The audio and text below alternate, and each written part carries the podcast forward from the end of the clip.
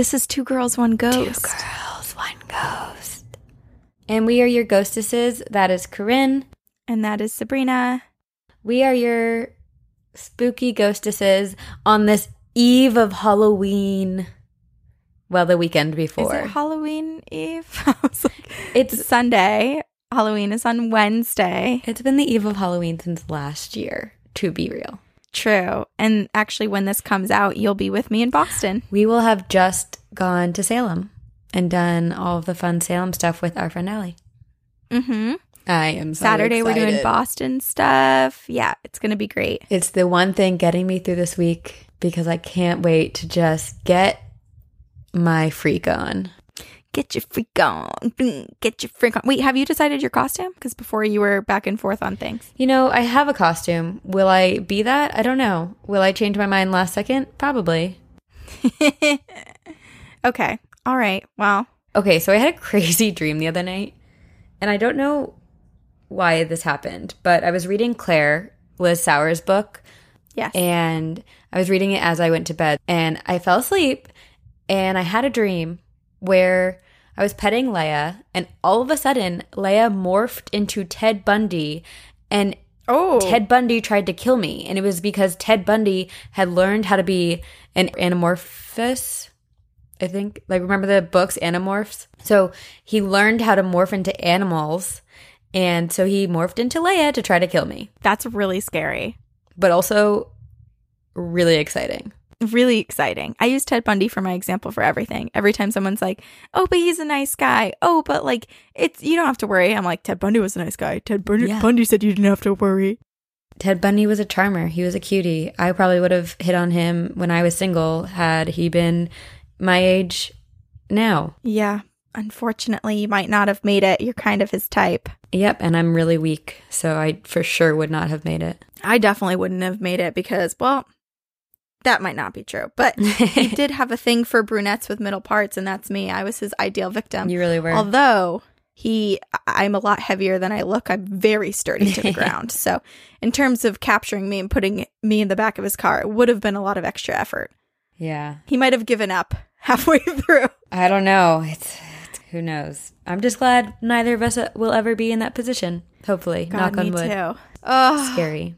You know what else is scary is that my dreams are more exciting than my actual life. yeah, but all dreams are like that. You know, they're just wild. You wouldn't actually enjoy your life if that was your life. You'd be stressed out. Your hair would be falling out. You wouldn't, that's not an exciting life. That's, there's something so special about feeling comfortable, you know?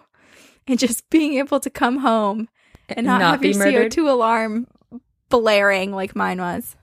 Oh God. Yeah, we've had a whole debacle today. Yeah, I'm sorry. We're recording an hour and a half late because last night my smoke alarms in my apartment went off.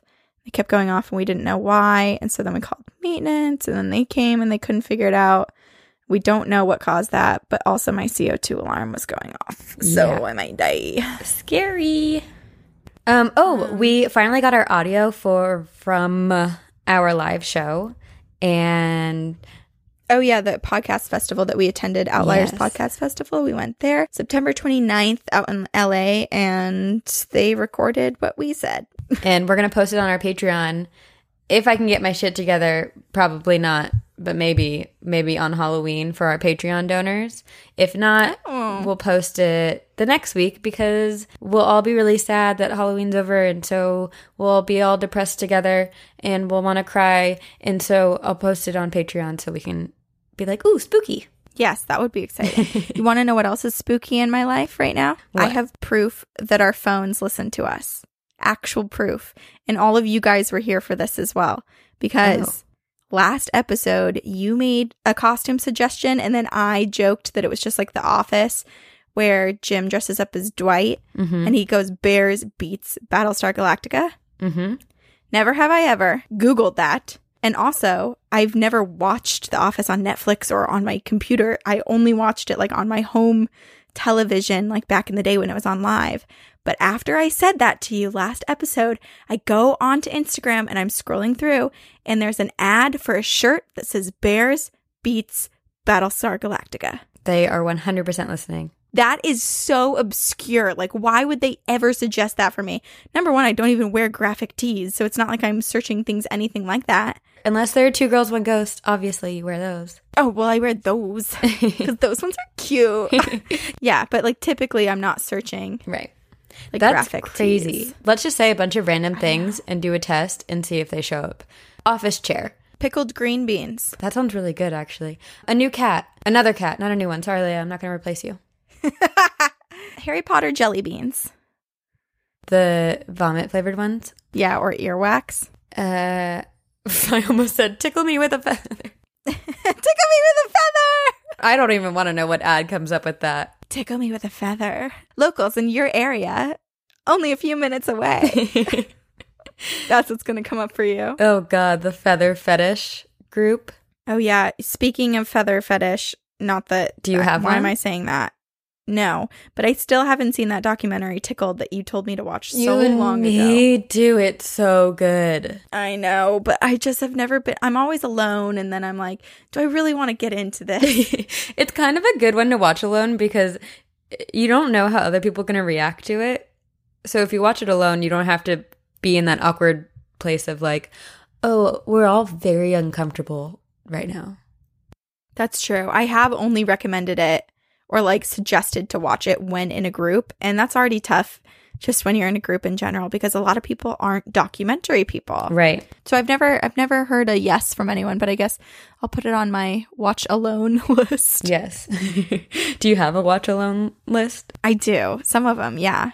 Or like watch separate from your parents list. Oh, yeah, yeah. I remember I saw, I went to, when Superbad came out, I went to the movie theaters with my mom to see that. My mom was like, ooh, this looks funny, let's go. And it was Wait, I did too. really, it was one of the most awkward Yeah. experiences. I was too young. I was like going Oh, yeah. through puberty, and like my mom was sitting next to me, and I couldn't tell if she thought it was funny or if she hated it. So I didn't know if I could laugh. Super bad was so funny. My parents, they have certain shows that they draw the shades for, you know? When we're out in the family room, like we all watched Dexter together, Mm-hmm. and Dexter has a lot of nude scenes. And so after the first one, my parents were like, Yeah, whenever we watch Dexter, we're just going to close the shades so our neighbors don't think we're weird. they think your family's all watching porn together. no, far Oh, that from would it. be We're watching a, odd. a m- murderous blood thirsty. splatter analyst. Oh yeah, Dexter's great. I can't imagine that being a blood splatter analyst is a, a pleasant smelling job. No, yeah, probably not. You probably have to cover up in a lot of cologne or perfume after that job. I imagine you kind of smell of it for a while. I'm actually so excited about our topic this week. Me fracking too. Fracking too, man. I have been waiting for this one for very long, and the great thing is it's perfect for this week. Because it's spooky time. It's time to do a séance. A seance. It's almost Halloween. That's when all the ghosts come down and you can put your little board out and do your seance. Yes, or go to your local shop where your friends and you will gather around a table with candles, a dim light, and you'll call to the other side. And maybe we will answer. We won't. we definitely won't. Yeah, we're alive. I know some people have have questions about that. Have speculated that perhaps we are not made of flesh and bone and we are just ghosts recording a podcast. But I think we're real. I've questioned that for sure. I've been like, oh, maybe I am dead. So, yeah.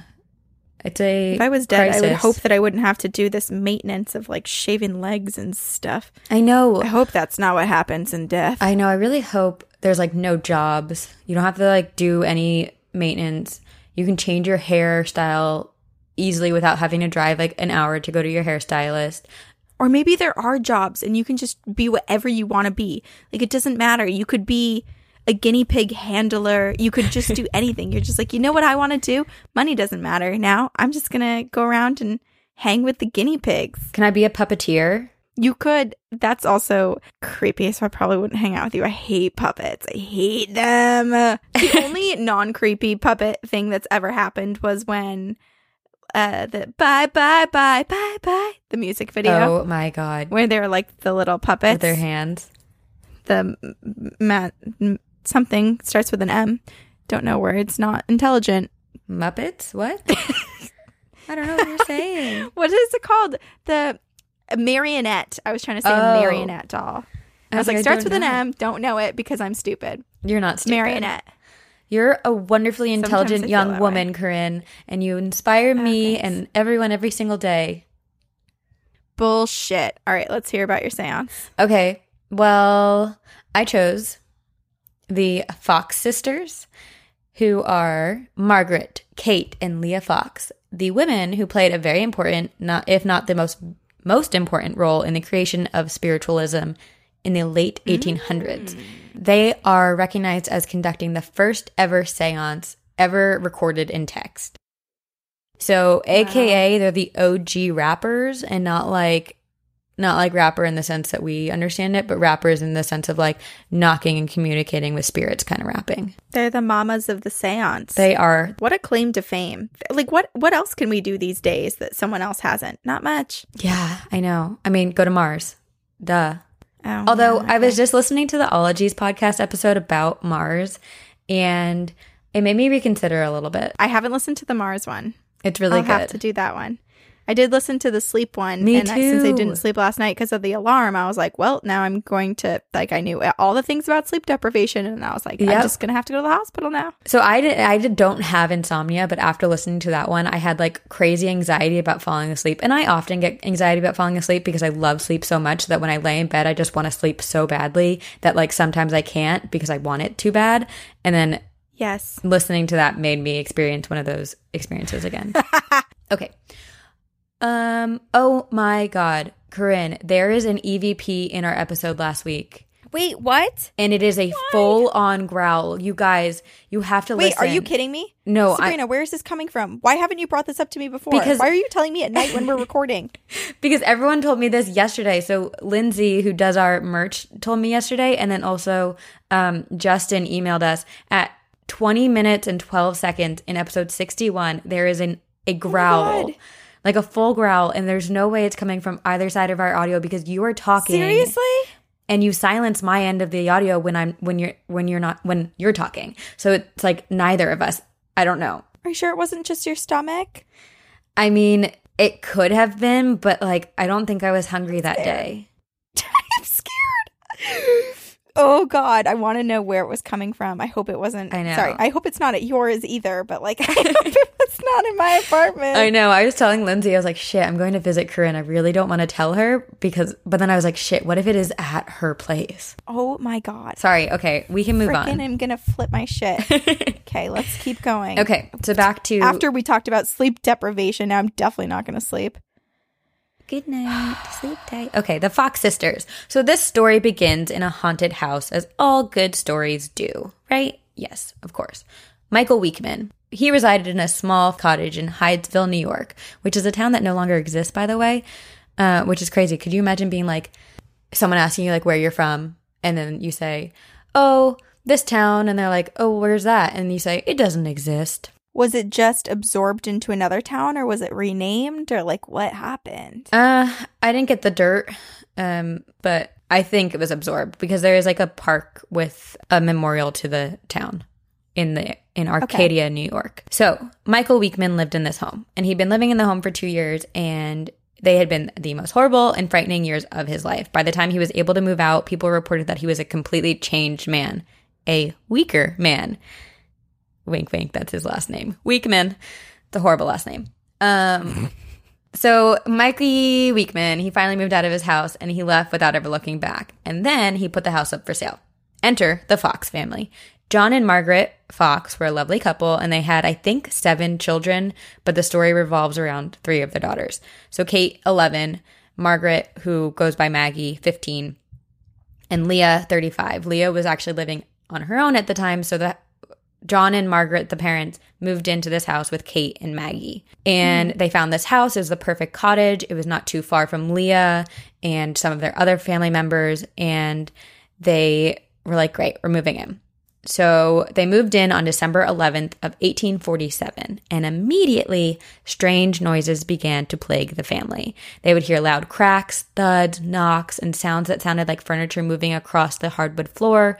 It was terrifying and it would keep them up all hours of the night and it would also bother them throughout the day. So it was just like incessant, incess- insistent. Oh my God, I can't speak. Nonstop, Ins- incessant, oh my god, now you're right? Like, why can't? Okay. in- If you're stupid, I'm stupider. So in- incessant, right? incessant. Yeah. Okay. Cool. also, I noticed I, I said if you're stupid, I'm stupider. Isn't it? You're I'm more stupid. if you're stupid, I'm stupider. That's the theme song to our new cartoon show. Two girls, one ghost. If you're stupid, I'm stupider. okay. By March of 1848, the family was at their wits' end. They were just like, I can't deal with this anymore. The whatever this was was harassing them nonstop. And so on the evening of March 31st, after many, many, many restless nights, John and Margaret sent Maggie and Kate to bed at six o'clock. And they were like, all right, we're all going to go to bed super early. We're going to try and catch up on our sleep. As soon as Maggie and Kate got into bed, the noises began, and then the sounds vibrated through the walls of the cottage. The floorboards creaked and shook, the ceilings started rattling, the bedsteads and door frames started pounding, and the sounds were just coming from everywhere, louder than they had ever been before. So Maggie and Kate, who Wow. are 11 and 15, they get out of bed, they're terrified, and they start following the sounds. They're like curious at the same time, and they start following the sounds, and wherever they went, the sounds were following them. And their mom, Margaret, was so sure that a demon had possessed their home, but she also at the same time was like, but this doesn't exist. This doesn't make any sense. It's just like so confusing. They, the concept of demons and spirits was a very, uh, it wasn't talked about. It wasn't a thing that people were like, Faux pas. yeah, it was a faux pas. Thank you. So, in a first person testimony on the night of March 31st, Margaret woke up and she went to go check on her children after all these sounds started happening. And her youngest, Kate, started to tell her how she learned how to communicate with the spirit. And so she told her mom, Look, watch, I'll show you. And in quotes, she said, Mr. Splitfoot, do as I do. And so she clapped her hand, and almost instantly, a sound followed with the same number of claps. And then Oh no. uh-huh. And then her sister Maggie said, No, do as I do, and clapped her hands four times. And then the sound repeated four claps. Who are they seeing? Do, did these kids did they see something or were they just shooting the shit and I- this happened? I think they were just like probably joking around and like clapping, and then they would get responses. And so they were like, Oh, maybe this is a way to communicate. I don't know. So Oh, wow. Kate must have seen the fear in Margaret, her mother's eyes, because then in a childish voice, she goes, Oh, mother, I know what it is. Tomorrow's April Fool's Day, and someone's just trying to fool us. And Margaret was just like, uh, this is scary. And she was like, uh, I need like a minute. You guys stay here. So she excuses herself and goes to a private room and just to be alone. And so while she's alone, she's like, maybe they are actually talking with a spirit. And so she's like, I'm going to try it. So she follows her daughter's technique and she asks the spirit to t- to rap, which is knocking, her children's ages. So instantly, her children's ages were given. And like I said, she has seven children. And so the spirit went through all seven of her children, knocking exact amount of times for how old each one of them are, so pausing between creepy. each of them. Yeah. And then there was a long silence after the seventh one. And then there were three more raps. And Margaret starts like shaking because she had just lost a child that was three years old. oh no. Whatever this thing was, knew, knew that she had lost a child, knew the ages of all her children. It was just like crazy. So now she's horrified. And so she's sure that something crazy is going on. It's more and it's like beyond their understanding. It's something from the spirit realm. And so she asked, Is this a spirit? And the spirit knocked. She said, If this is an injured spirit, make two raps. And then two raps followed so loudly that the whole building trembled. And keep in mind, she's alone doing this, which is just Yeah, that's a good way to have a heart attack and die Yeah. on the spot. And so she says out loud, Were you injured in this house? Knock, knock. Is the person living that injured you? Knock, knock. Margaret kept using this questioning technique to ascertain that the man was actually 31 years old, had been murdered in the house, and his remains were buried in the cellar. So Margaret sent her husband John to go call for the neighbors. If anything horrible were to happen, they wanted to have some witnesses and then also like I don't know, maybe some sacrifices, like take them, leave us, you know. Mm-hmm. It's what I would do. Right. So John comes back with all the neighbors. He brings the Redfields, the Dueslers, and the Hydes. These are all their neighbors. And they just fill the home. They all, it's late at night. They're standing with candles and witnessing the birth of spiritualism and it, technically the first seance. So Mr. Duesler, one of the neighbors, starts asking questions. He asks, Were you murdered? Knock, knock. Can your murderer be brought to justice? Silence. In a series of questions, Mr. Duesler learned that the man was murdered in the east bedroom about five years ago and that the murder was committed by a Mr. Blank. They couldn't figure out the name, but it was a man. On a Tuesday night at 12 o'clock, and that he was murdered by having his throat cut with a butcher's knife, and the body was taken Oh. through the house, down the stairway, and that it was buried 10 feet below the surface of the ground. And through these questions, they also found out that the motive was based on money. And when they asked how much money, they like were like, was it one hundred dollars? And they were silent. When they got to five hundred dollars, they knocked. The spirit knocked. So they ascertained that it was five hundred dollars that caused this murder. Wow. Okay. And so word quickly Which that was a lot back in the day. yeah. Oh, right? yeah. This is the 1800s. That's a freaking shart load. Um. By the way, did you win the lottery? No, Oh. I didn't. Did anyone? I yes, one single winner in like Are you South Carolina kidding? or something won the 1.6 billion dollar jackpot for the Mega Millions. that is insane. One single winner. And then there were like 20 some tickets that also got all five numbers without the multiplier, which I Uh. believe was a million dollars. So Oh. there were like 20 people that won a million dollars. My gosh, that's insane. Yeah. Yeah, but the the pool, the lottery pool that I'm in at work, they're going to take we won like 50 bucks collectively from all of our tickets and they're going to use that money to then buy us all Powerball tickets. So we'll see if we win the Powerball this week. Okay, so you still have a chance. I still have a chance to retire. Okay, keep us updated. Okay, so five hundred dollars. So then, basically, this is happening all night, and the next day, freaking everyone in town knows about it. This is just a hot topic, and it's like gossiping. Everyone's like, "What the heck's going on? I have to see this for myself." So. Day and night for the next few days, the house was constantly filled with people. People coming from the town, people coming from all over just to figure out what's happening and witness it for themselves. And on April 1st, so the day after this big night happened when they figured out how to talk to the ghost, they started to dig in the cellar, but the ground was too cold and they had to give up. Margaret, the mom, was still very unsure of the cause. She wasn't a believer in haunted houses or supernatural occurrences, and she was kind of ashamed by all of this attention and excitement and just embarrassed that, like, you know, it's like bad, like, press kind of for her family. Right.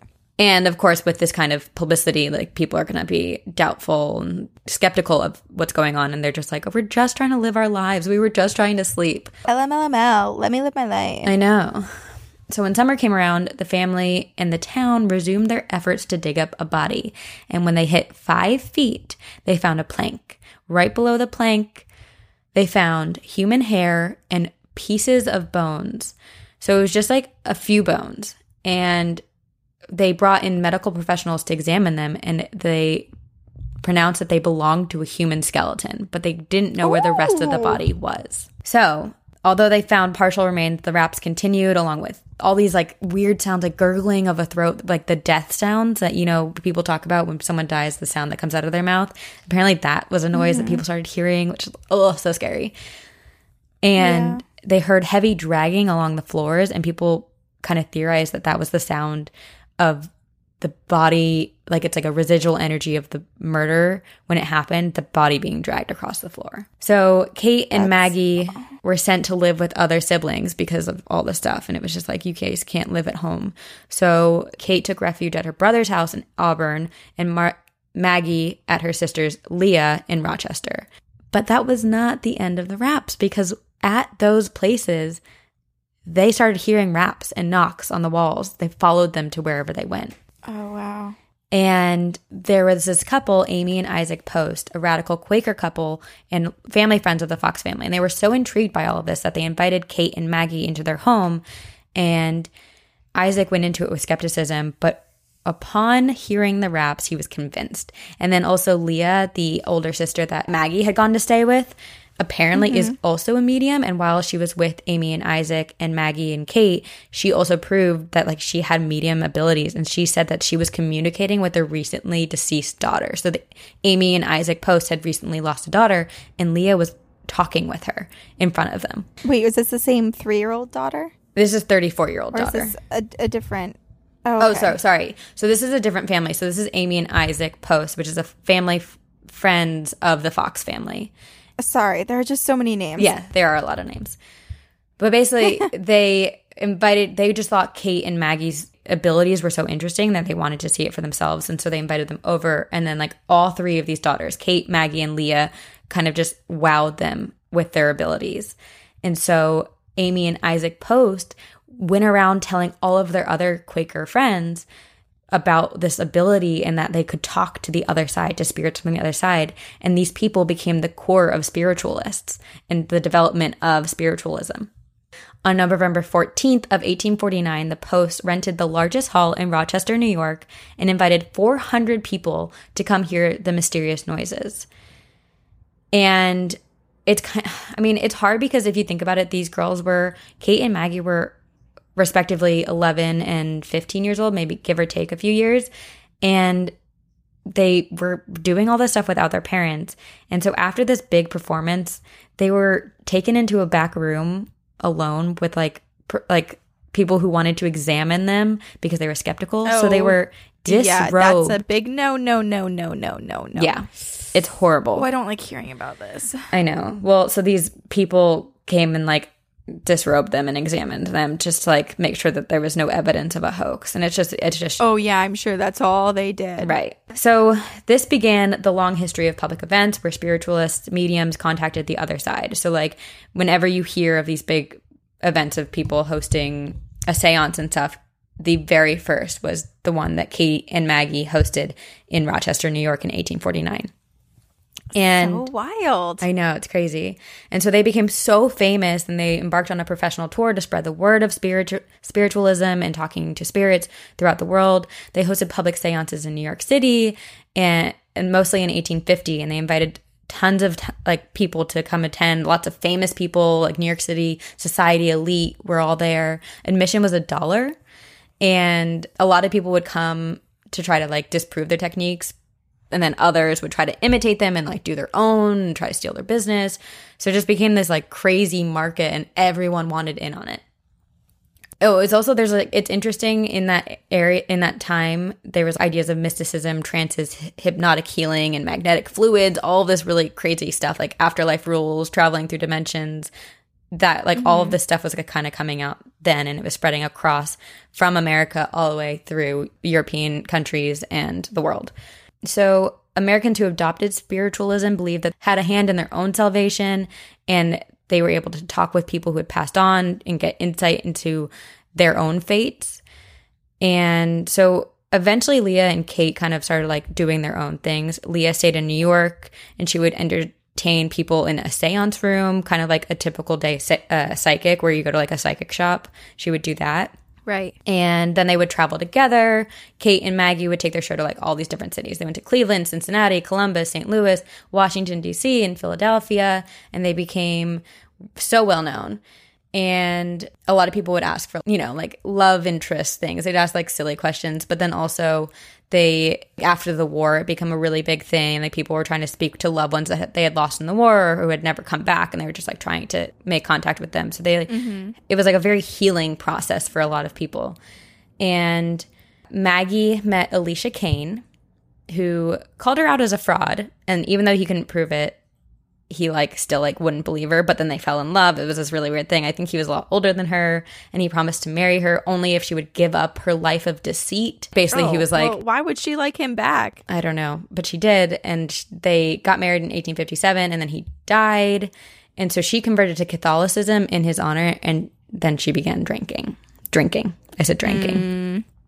she began drinking Meanwhile, Kate married a spiritualist and continued to develop her medium powers, translating spirit messages.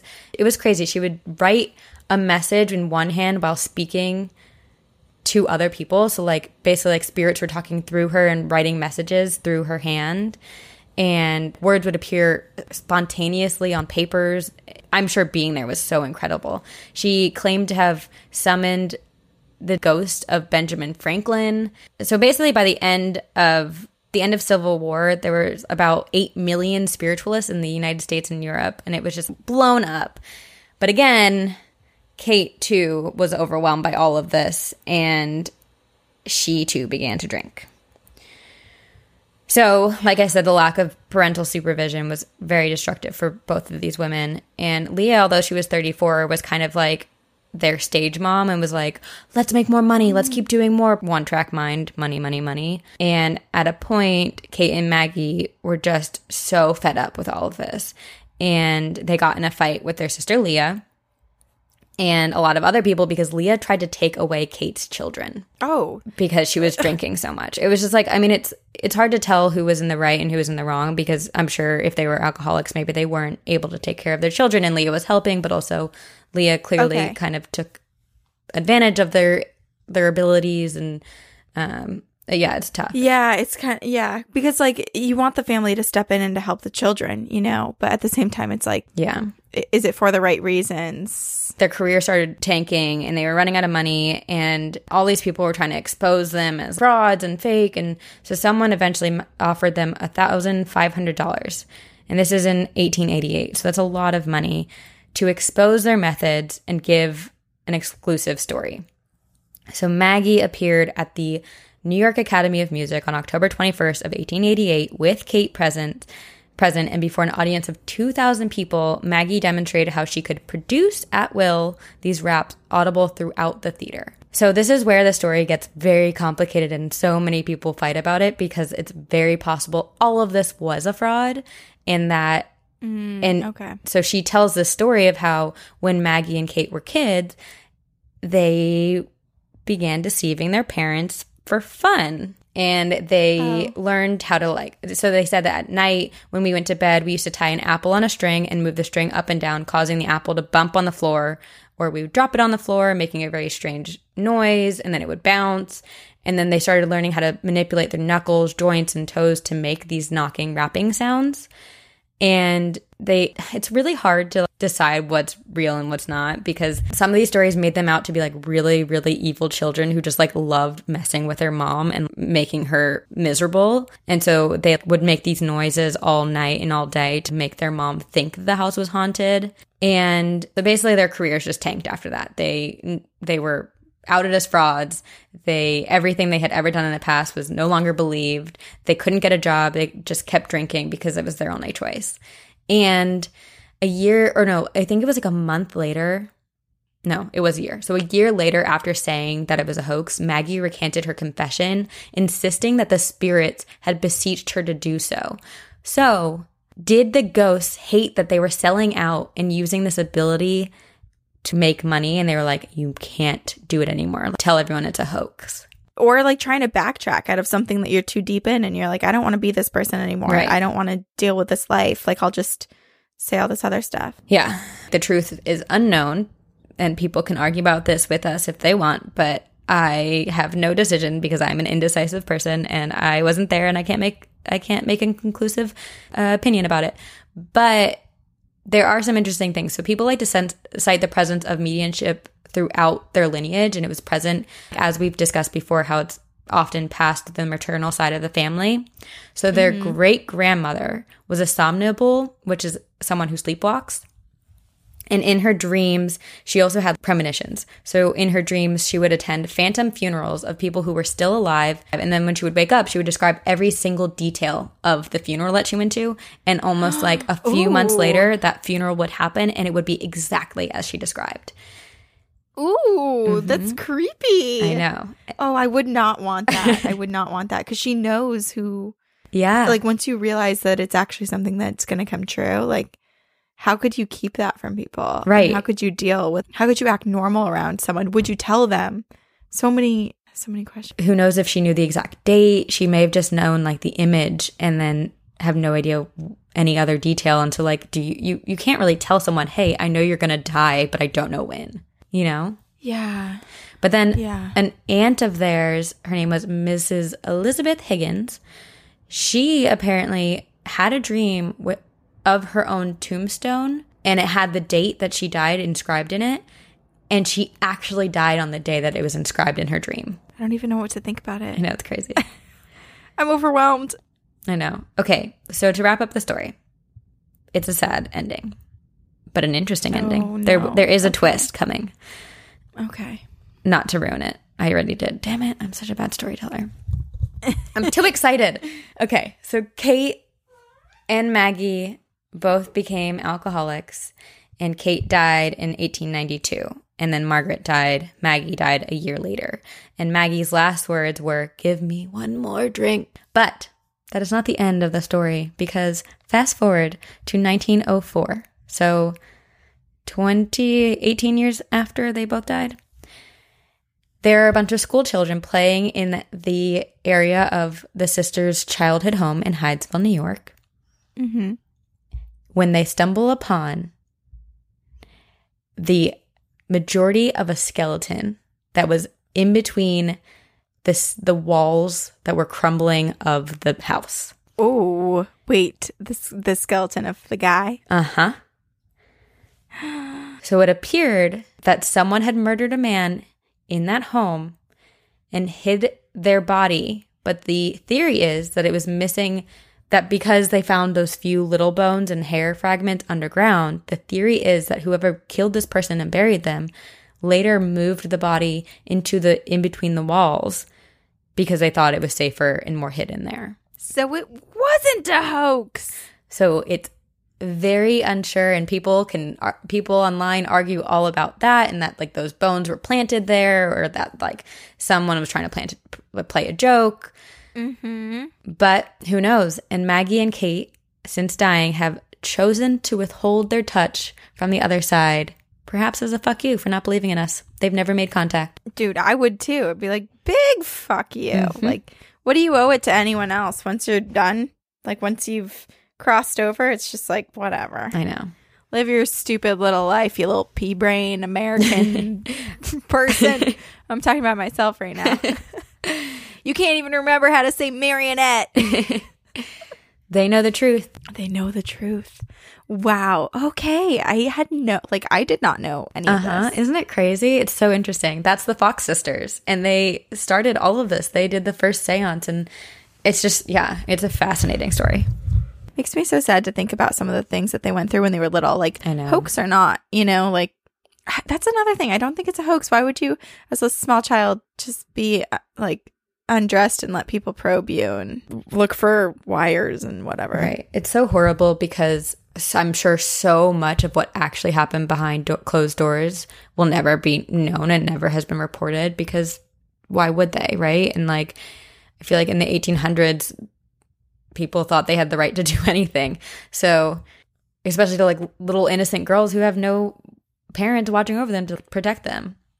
Wow. It's an interesting story. I'd love to hear what people think because It I mean, reminds me honestly of like a circus tale, you know, like Yeah. the kids who get drafted, not drafted, but you know, like join the circus and live this kind of like weird different life and all these people come in and just influence them and Right. have like both positive and negative effects on I mean, I guess that's life, you know. It's life, but But it, it seems like, I mean, Crazy. it's possible that the experience that they had in the house was a true paranormal experience. And then people were like, oh, we can make money off this. Let's use these little girls, you know? yeah. So totally that one could have been real, then who knows moving forward. But yeah, it's, Yeah. it's hard to know. Well, now we know where the seances were born, or at least the first recorded ones. hmm And it's so interesting that it's not just like, oh, so and so had a séance and then their house became haunted or whatever. It was like a like an event, like a spectator sport almost. Right. It was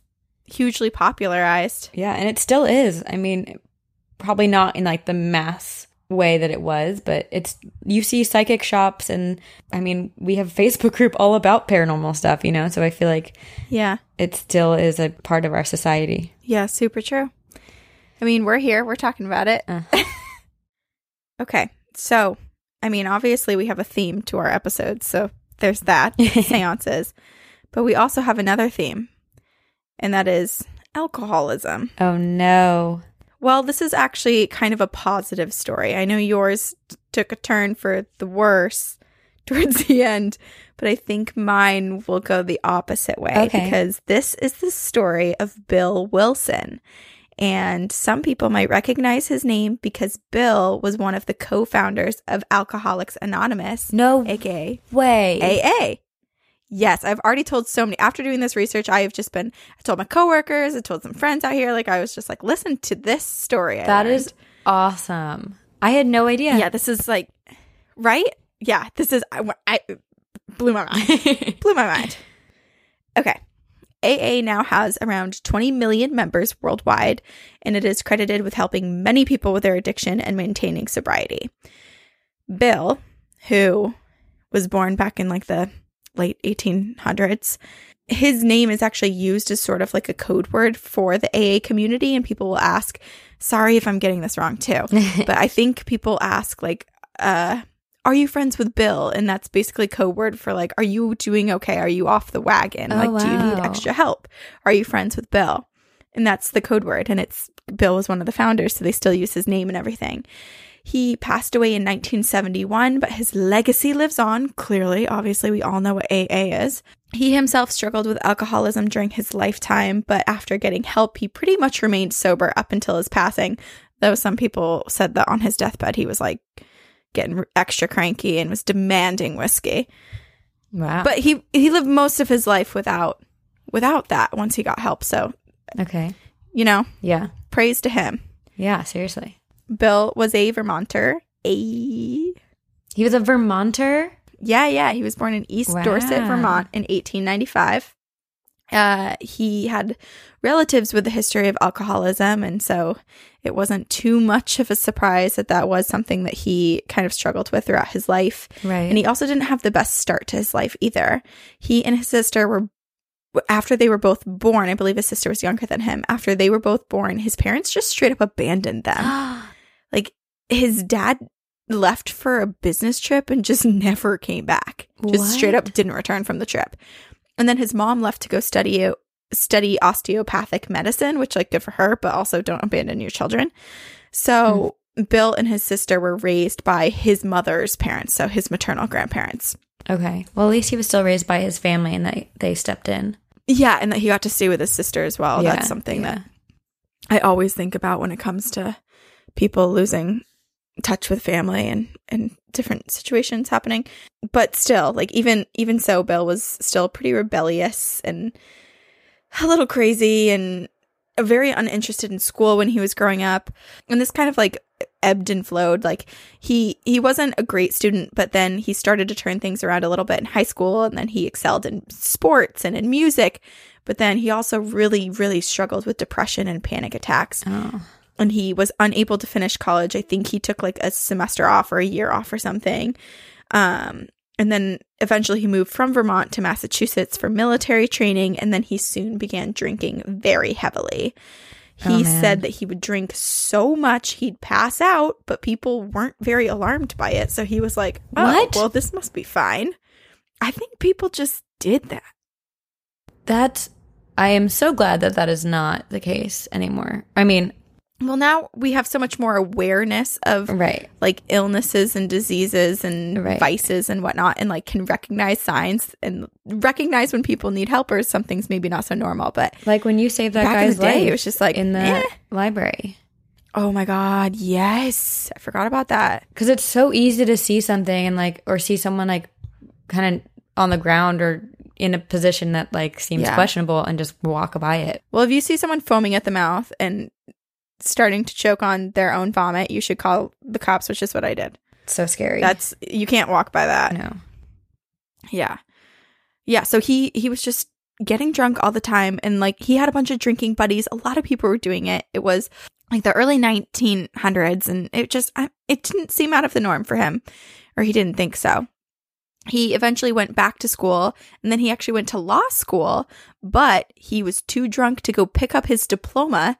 So he technically didn't finish law school because he never grabbed his diploma. Ah. Should we go grab it for him? We should honorary honorary degree. We will accept this for someone who doesn't know us and we've had n- no affiliation with whatsoever. We'll hang it in our non existent podcast office. yeah. Oh, I wish. I wish. Instead, I just sit cross-legged on my bed every single time and record in my tiny little room. Yeah, that would be nice if we had an office. An office that extended from LA all the way to Boston so we could walk to each other. Well, maybe Elon Musk will make a really fast tunnel between Boston and LA, like he's doing out in California right to his now. house. Yeah, whatever. Yeah. Selfish. so he decides to work as a stock speculator. I'm not sure if, if I'm going to sound really stupid right now, but did I cut and paste that? Did I accidentally type the wrong word? I don't know what a stock speculator is. I think it sounds But- real. regardless, he did. It, it probably is. I don't think I mistyped that. But anyway, he he did something within stocks, but his constant drinking made him very uh, difficult to work with, and like he he just couldn't get it together. So Oh. so in Yeah. 1933, Bill was committed to the Charles B. Towns Hospital for Drug and Alcohol Addiction in New York City, which is where he had moved with his wife. So he went like Vermont, Massachusetts, New York. Um, Mhm. And he went there four separate times to get treated, and it just wasn't really taking, as as happens frequently. I think Right. people have to go. You know, it's not. Don't get discouraged. It's not a one one stop shop. You can go as many Yeah. times as you need. Yep. But then a year later, one of his fellow drinking buddies visited him and talked about his own sobriety and how he maintained it through spiritual intervention and the guidance of this Christian group that he had been working with. So Bill was like, I'll try it out. But Wow. again, returned to drinking.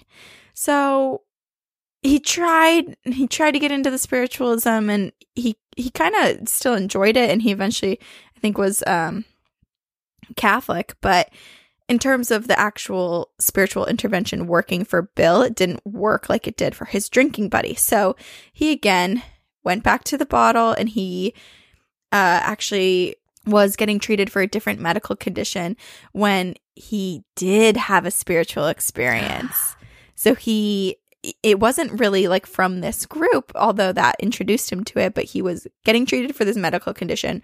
He was just so depressed and he was sick of eh, being alcohol dependent and he just yelled, I'll do anything, anything at all if there be a God, let him show himself. Oh my gosh. And to Bill's surprise, to Bill's surprise, a bright light came and suddenly he felt an extreme serenity. And that was it. He didn't touch alcohol. That was it. He was done. what? That was it. That was it. He's done. This one flash of light and this one moment forever changed Bill. And also, one of his friends said that they had a similar experience as well. And so, together, they were like, well, let's try to help other alcoholics. And they worked with the Oxford group, which was an evangelical Christian group. So, although like the group didn't exactly, con- well, I guess they contributed too, but like, you know, they, it wasn't under their treatment that Bill found his sobriety. He still wanted to work with this religious group to help other people. Whoa. So, together they helped a 100 people maintain sobriety. And then they decided to write a book called Alcoholics Anonymous with Bill as the author. Whoa, I And didn't even know there was a the 12 book. steps program. And this book is where the 12 steps program was born. So this sounds pretty awesome, right? I mean, Yeah. this guy Bill and his friends, they fix themselves and then they want to help others too. But we cannot give Bill all the credit because he himself credits spirits. That's right. Ghosts Oh. with helping him maintain sobriety and actually write the 12 steps. So, Spirits over spirits. Get it? I get it. Ha ha ha ha ha. So Bill, after that first experience he had with the bright light and like him just having this like serene experience and just like that dropping the alcohol, he was so desperate to have another spiritual experience like that. And he wanted to be in contact with the spirit world and to feel that sort of like ecstasy again. And so he actually began taking LSD in supervised experiments to try to sort of break down that barrier between himself and the spirit world. Interesting. not only did he do LSD, but he also he and his wife they set up a room in their house called the Spook Room, which if we ever get an office, we should call it that. I love it. The spook room. Yeah. Wait, it's And crazy. this is where they would. Something I didn't mention is that the house that the um, Fox sisters grew up in is re- referred to as the spook house. Wait, this is this is a little creepy. Do do do do. Maybe, maybe whoever growled in our episode is starting to control what we do.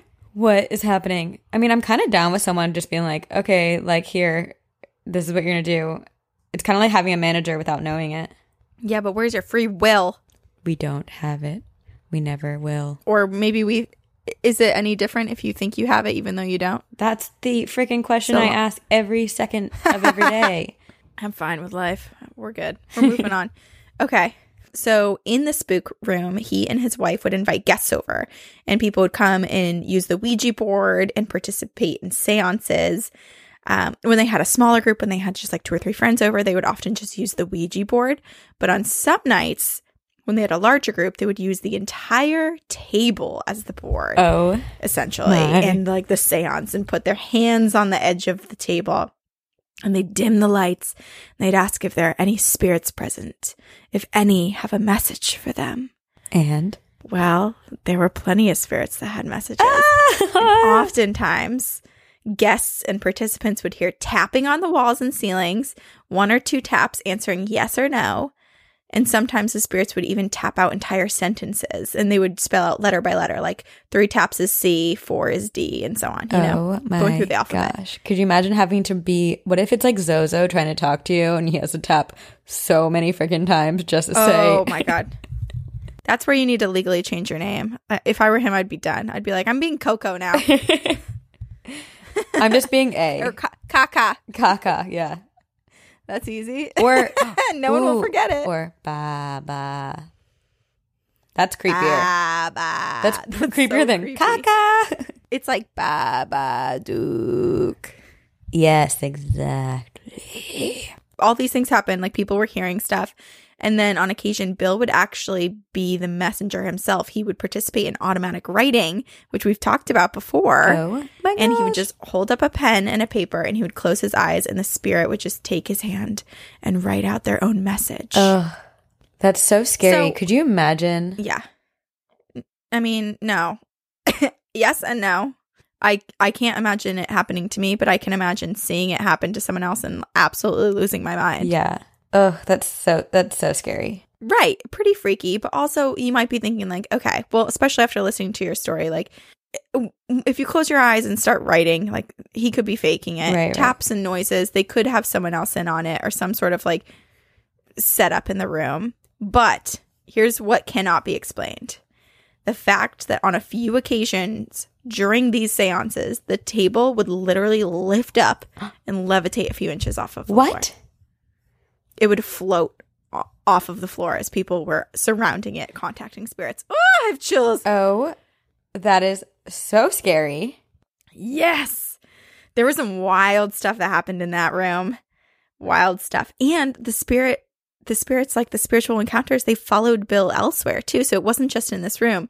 He uh, would go lay on his living room couch and messages would be delivered to him. He would be sort of like in this half wake, half asleep state. Ooh. and he would just receive little bits and pieces of messages at a time. There would be like a little tapping sound, and then he himself would like just try to push push out a letter or a word and his wife would be sitting near him and she would write it all down.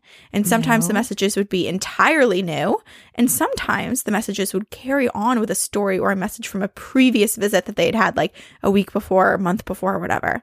So essentially Bill was a channeler. He was a medium wow. one night, Bill received a message in Latin, and he, like many of us, don't know Latin. So he was like, okay, well, I can't do much with this right now, but I will write this down, remember it, and I will bring it to someone who does know Latin. Oh. So he recorded the message and he brought it to someone who, uh, some professor. I didn't write his name down. Sorry, dude. Uh, so the message was actually a sermon that had been written by Saint Boniface, who was a 15th century monk. And this was basically the beginning of Bill's guidance from this saint, from this 15th century monk. And this monk would visit him and eventually lead him to the development of the 12 steps. What? Yes. So the story goes Bill was laying down in bed and he asked for guidance, for like help with the book, for help with creating some sort of program. He asked for guidance. Mm-hmm. And suddenly all of the words just came out of him. And then he stopped and he was like, let me review my notes. What? This is this all came very suddenly. And this was like when he was in communication with this monk, Boniface, Boniface, whatever. uh-huh. Um, and so then he's looking at his notes and he goes down and he kind of numbers them. He numbers them down based on sort of uh, how they best fit or like can be categorized. And he goes one, two, three, all the way up to 12. And that was it. It was just 12, like the 12 apostles. And then there in front of him were the 12 steps to AA. This is blowing my mind because it reminds me of so many things. It reminds I me of know. Down a Dark Hall. It reminds me of like biblical things where like God would like speak through Mm-hmm. Mm-hmm. all of their disciples, and then how mm-hmm. it reminds me of Seth speaks or Seth. What? Yes. What's it called? Yeah, yeah, yeah. That's the one with the automatic writing. Yeah. Like it's just such a weird combination of so many things that we've talked about and yeah, like Right. divine intervention like at what it's so fascinating. Like why do they pick these certain things or which again goes back to are things predetermined because it, are there specific things that need to happen and they find the right people to I know. channel these things through. And it's yeah, and when these things happen, it's so people are so quick to be like, "That's absolute madness. That's crazy. That can't be true." And yet, think about how many Joe Rogan actually talks about this. I think in his new stand up. I think that's where I was listening to it. But Uh-huh. basically, the idea is that there are so many people that are Christian. Like the Christian faith is huge, and it's based off this belief that Jesus is kind of getting back again. But whenever anything slightly miraculous happens, slightly spiritual, people are so quick to be like, bullshit. Yeah. You know? Yeah. It's so crazy. There's such a disconnect there. I know. Not us. We believe We believe. in I really- aliens. I was oh, I was just about to say I really wish that you did choose that costume that someone posted on our Facebook group that was just like an inflatable alien hugging a person like it's abducting you. I mean, there's still time, but my hesitation with that is that one, it's a big blowing up thing that I feel like is just a little inconvenient. And then also, I want my ad- abduction to be real and not fake. So, Don't want to jinx it. Okay. So Bill with this monk, 15th century spirit of a monk, created the 12 step program. And Bill was also so like while a lot of his experiences were based around trying to help people with alcoholism and like working within this program, he also was visited by plenty of other spirits that had nothing to do with it, his goals or like spirituality at all. It was very much like he was just a channeler. He was open to the spiritual world and he was visited by all the all of these ghosts. whoa. An example of this is that he and his wife and maybe a few friends, I don't know, they went down to Nantucket on a trip and they were staying in this place and the spirit of a Norwegian sailor appeared to him. And the sailor was complaining to Bill that he uh, he had died and he was talking about his death. And then the next day, two other spirits came to to Bill and they were like, "Oh, we're captains of the whaling ships." What? And Bill was like, "Okay," and like noted their names and told a few people on the trip what he had seen and everyone's like, "Yeah, sure, Bill. Like you're Looney Tunes, but like Yeah. we'll just sure, okay, buddy." I mean, if people just let him be drunk and like slumped over in his own throw up or whatever, of course they're going to ignore him when he says this stuff too. Right. yeah, and they were just like, "Yeah, that's just Bill. Let him let him be Bill." Jeez. Um, but then later on in the trip, they were touring around the town and they came across the Civil War memorial that had that first Norwegian sailor's name on it. Then, not long after, they were at the Nantucket Whaling Museum, and what names show up? Oh, just the two names of those whaling ship captains that came to him and were like, Hi, we're whaling ship captains.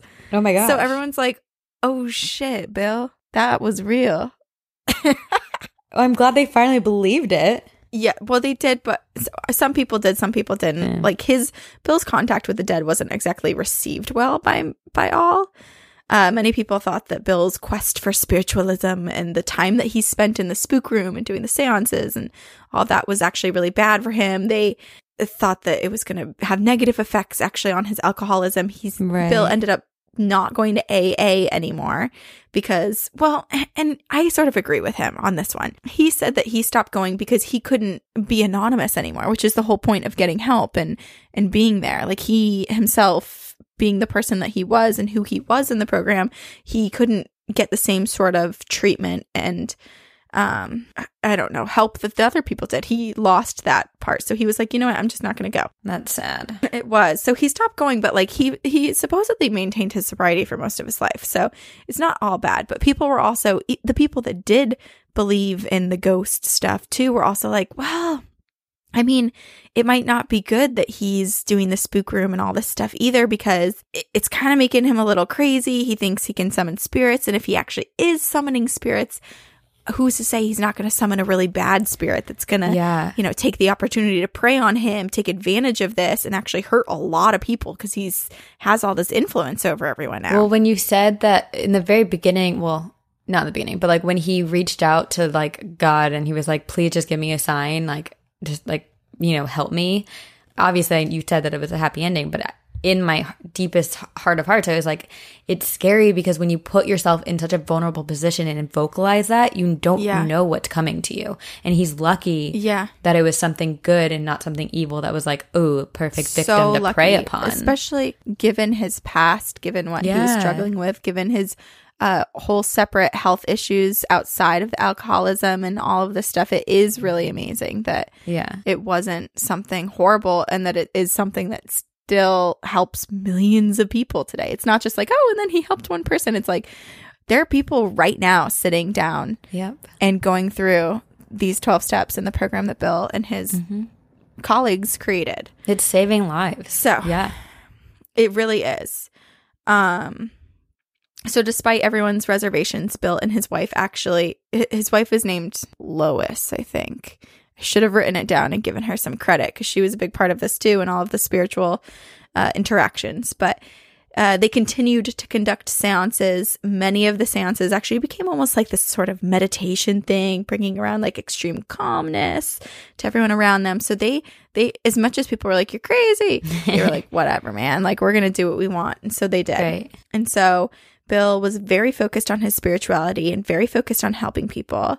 He actually refused an honorary degree from Yale and he refused to allow his picture to be shown on the cover of Time magazine, though Time magazine still listed him in their top 100 list of most important people of the 20th century. Wow. So he seems pretty cool. Yeah. He seems awesome. But also, he wasn't perfect. Don't get me wrong. He smoked a ton of cigarettes. He mm-hmm. cheated on his wife. He was very difficult to work with, according to his colleagues. But no one's perfect. And in the in the end, Bill is just a man who, through spirits and maybe some general stubbornness, created a program that has changed and saved millions of lives. Wow. Bill. So that's that's the story of Bill Wilson and his seance that led to AA. It's amazing. I, I love that we both picked stories that the seances had nothing to do with evil spirits. Nothing to do with it. I know. It's so different because when you think seance, I immediately was like, oh, we're going to get into some shit this Right. week. But this was, uh, was, I felt like it was so much better. Yeah. Yeah. I'm already thinking about the next episode we do about this because there's just so many. So many. And it's so hard to pick. And yeah. Yeah. I start like, I feel like with every episode, we research like half of something and then yep. end up giving up halfway through and choosing something else because we're like, oh, but this. I did that with this. I was doing Houdini at first because I was like, he oh. he used to host seances every year to try to like because he wanted Mm-hmm. to prove whether it was true or not. So he wanted to do these seances to get evidence of its existence. And then when he died, he was Right. like, I remember he he was like in some competition and some like well-known woman who was like known for her ability to contact the dead. She was like going to win all the money or whatever, but then she got disqualified because there was enough that the judges thought she was faking and blah blah blah blah blah. Uh huh. And then he also said, like, be- before he died, he was like, when I die, I will come back from the dead to prove whether it exists. And if I don't come back, it doesn't exist. But we know that's not how it works. Some people move on, some people don't. And Right. And what if he goes on and he's like, oh, wait, why would I ever go back? This is the best. Right, exactly. And also, like, I wonder if, and I kind of hope this is not the case because I say I want to be a ghost all the time, but what if, like, if you want something so bad, like me wanting to be abducted by aliens, it's, it's like when you get re- reach the spirit world, they're like, sorry, you want it too bad. Like, we can't give that to you because yeah, you're going you can't put off this like bad. nervous, desperate energy. Yeah. You have to just play cool. Right. And then like also like maybe you didn't have the best intention for coming going back to visit the living world. So like we can't give you that ability. Or if we go into the whole thought of uh and belief in reincarnation, perhaps Houdini was sucked up into heaven or wherever you go, and then he thought he'd have time to go visit people, but they were immediately like, All right, you you're up next, and then he just gets shot into a vagina. I just thought of when you said sucked up into heaven, I thought of the the kid in Willy Wonka in the chocolate factory that like falls into the chocolate fount, like chocolate pond and then gets sucked up the tube. Yep. Oh my god, best scene ever. That does sound like heaven though. So sucked up in heaven.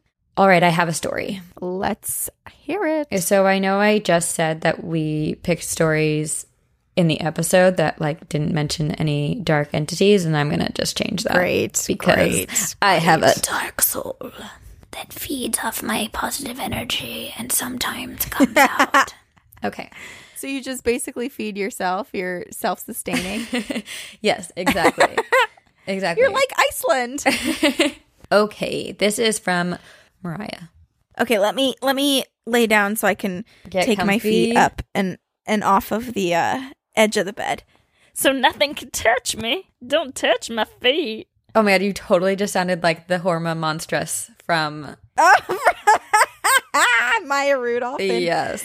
Uh, Big Mouth. Oh my god, I'm totally channeling her. You could totally dress up as her for Halloween. Damn it, it's too late now. I already have my costume. Okay, so this is from Mariah. She says, Let me start off by saying I am an extremely sensitive being and I can sense entities attached to houses and people just by walking past them. I have also had dreams that come true on the reg- on the regular, and I can also astral project. It's terrifying, but those are different stories Ooh. for another time. This story is the biggest one, and it pretty much started happening as soon as I was born. When my parents brought me home from the hospital, my mom started having extreme pains in her right shoulder.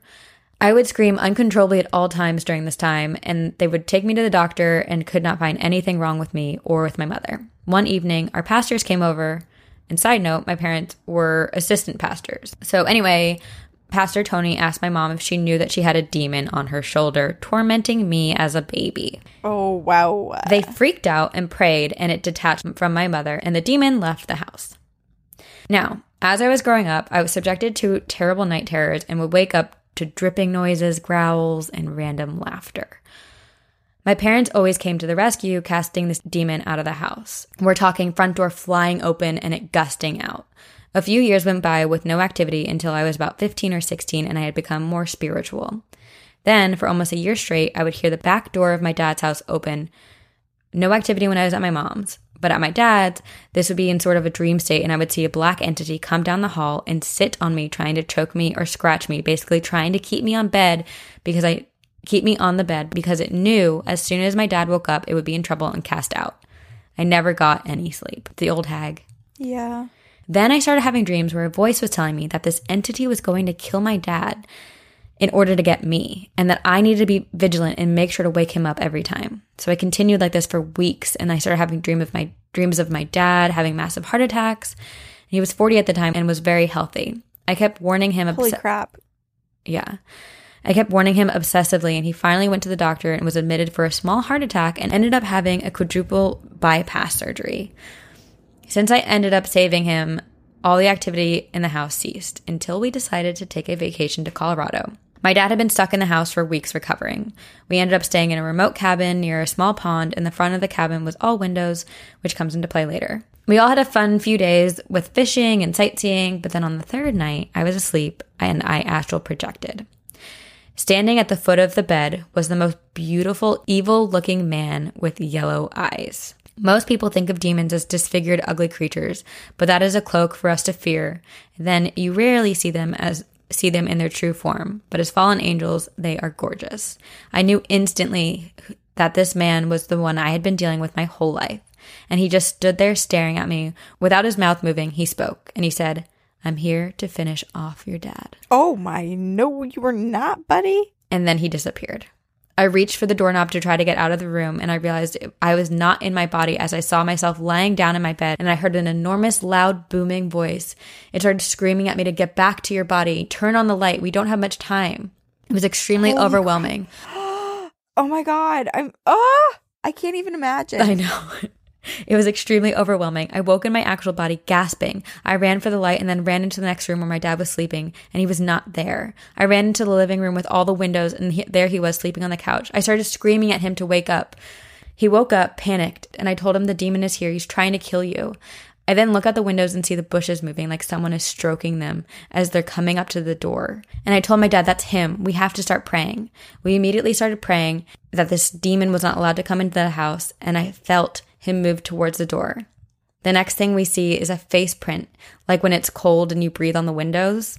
We could see something breathing on the windows, but nothing was there. Oh my god, that's a horrible visual. Uh huh.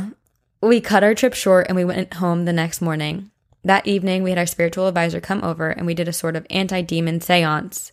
I honestly don't remember much of what happened that evening, but I know I have never experienced or seen that particular entity again. Thank you guys for reading.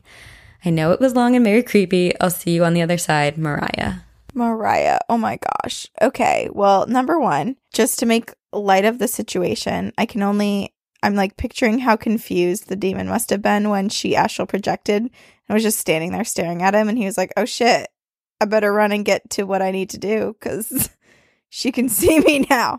I'm so curious because people say when you're astral traveling or projecting, that like it leaving your body like that leaves you in a very vulnerable position and that like darker it does. You're not entities supposed to go too far. can come in and take you so i wonder if they they have a way of knowing when you're projecting like then he came to him came to It's her like specifically Insidious.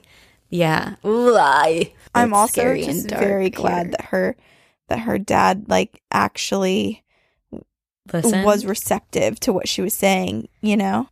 Right. Well, I mean, after the first time she kind of told him that this thing was trying to kill him, he went to the doctor and had heart surgery. So, like, I feel like Yeah. if you're her dad after that experience, you're like, okay, I for sure believe my daughter. gotta believe it's it. scary and creepy, but like, yeah, I wonder who it was that was yelling at her to get back to her body and to hurry. I know. It sounds like there's some protective spirit Right. which is amazing and fortunate that she has that because it's also do you remember that story i can't remember what episode or who it was but there was that story of the woman who realized that her older self had like projected to a past timeline to warn her of like someone's death through the vent but i wonder if like her self is protecting her you know like a weird time glitchy thing where like yeah.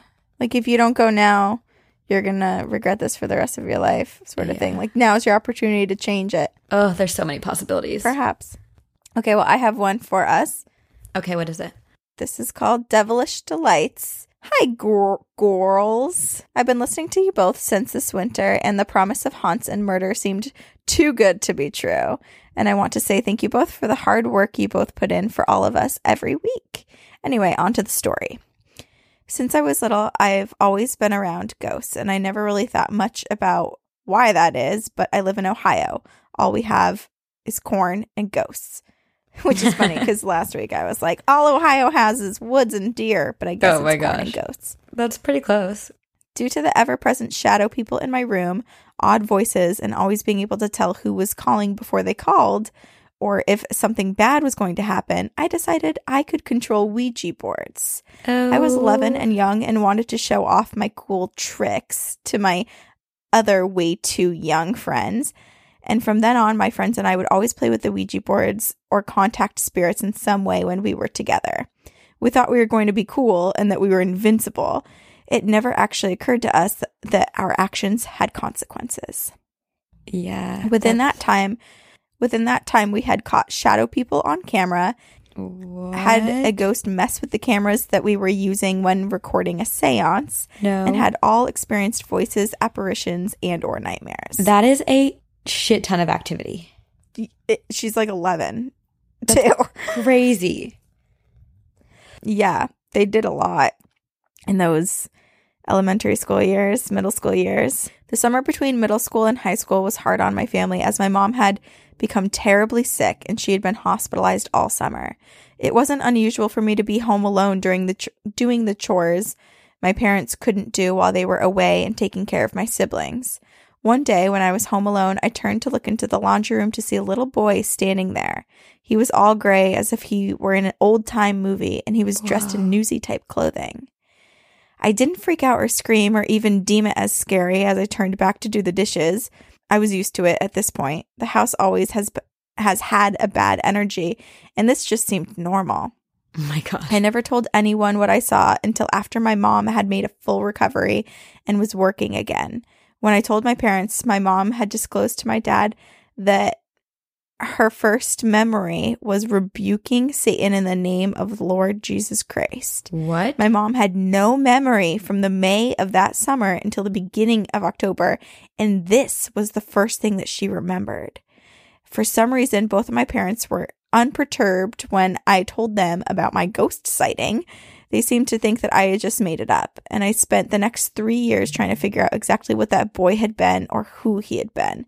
And it didn't occur to me until one of the last times I had used a say I had a seance slash used a Ouija board that the boy was demonic. oh no. Unfortunately, this realization came with an incredibly horrible darkness that laid over our house for months.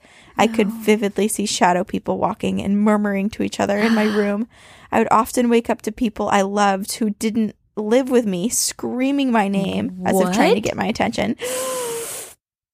And our beloved family dog wouldn't come down the stairs to the, my side of the house unless he was protecting my mom. The presence lifted gradually as no one fueled it anymore, but to this day, being in that house alone still gives me the creeps, especially when I'm outside at night. Whoa. I'll send in more experiences that I have later. I went to undergrad at Ohio University and have some horrifying experiences about there too. Oh my gosh. Love you all. Mandolin. Whoa. That I mean I don't know, guys. Don't play with Ouija boards. That's all I can say. Yeah, it's crazy too that like like she felt the negative energy, she saw the negative energy, she saw the boy manifesting or the demon manifesting in the form of a boy. I Knew it was bad, but it took took a while to realize that like that energy was actually like affecting her mom, Yeah. you know? It was like her mom was possessed for a period of a few months. And we've heard about that before. Like some of the possession cases that we cover are a little more intense, you know, with people like screaming and guttural sounds coming out of Mhm. them and all that sort of like cinematic sort of possession case. But a lot of people, it's almost sometimes it almost mirrors depression where Right. they are really ill or can't move much, don't want to ever come out of their room, and then suddenly everything changes. It's just like a flip of a switch and everything's fine all of a sudden, and all the like they can't remember what happened in that period. It's Right, like that's- just I mean, that's the part that's really kind of the cherry on top in that situation because it's like there's so many other explanations, especially if she had remembered it all. But like the fact that she has no memory, it just like it, one, it blows my mind and is terrifying to even imagine coming back from months and having no memory of that time. yeah. And your first memory is screaming about rebuking Satan and uh, calling on Jesus Christ. That's an intense. And I'm also shocked that her parents were like. I wonder if her parents actually did kind of like push push off the ghost story, like oh whatever, or if they did it because they maybe knew something was up and was like, don't let her Yeah. feed it any energy. Don't let her think Right. that it's anything. Oh, so scary. Wow. Okay. Well, guys, if you guys have ghost stories of your own, Yeah. you can email them to us at two girls, one ghost podcast at gmail.com. Yeah, if you guys go do any seances or spooky sh- stuffs while you're celebrating the Halloween season, especially this weekend, tell us everything. Be safe this week and be smart and be kind and give out great candy, not with any poison in it. Watch where you're going in the road, Mm-hmm. traffic, running around. Watch where you're driving. Mm-hmm. Don't drunk drive, etc., etc., etc. But have so much freaking fun. post your costumes on our Facebook group. Why wouldn't we want to see them? Ooh, and po- post like your really your scariest stories on our Facebook pa- Facebook group because that's gonna like get everyone in the mood and get real spooky. It will be great. And then we can all together watch Hocus Pocus on Wednesday on Freeform because they're doing a marathon. Um, so you can join our Facebook group. You can join or follow us on Instagram and you can follow us on Twitter. Yes, and then we have many ways that you can support us. The first is listening, obviously, but then we have Patreon, which we include all these fun bonus tiers. And on our Patreon, we're going to start doing, we're going to post the topics earlier so you guys get a heads up on what we're going to do. And then if you guys have any questions, you can comment on the topic post and maybe we'll answer them in that episode. You can rate and review us on iTunes. Um, and then we also have merchandise. It's year round merchandise, you know? It doesn't have to be October just to rep some spooky gear mm-hmm. or some sage stick, ghost cluster, crow sort of whatever. All the fun stuff. And, and we, we, will, will see, you see you, on the other, on the side. other side. Very spooky.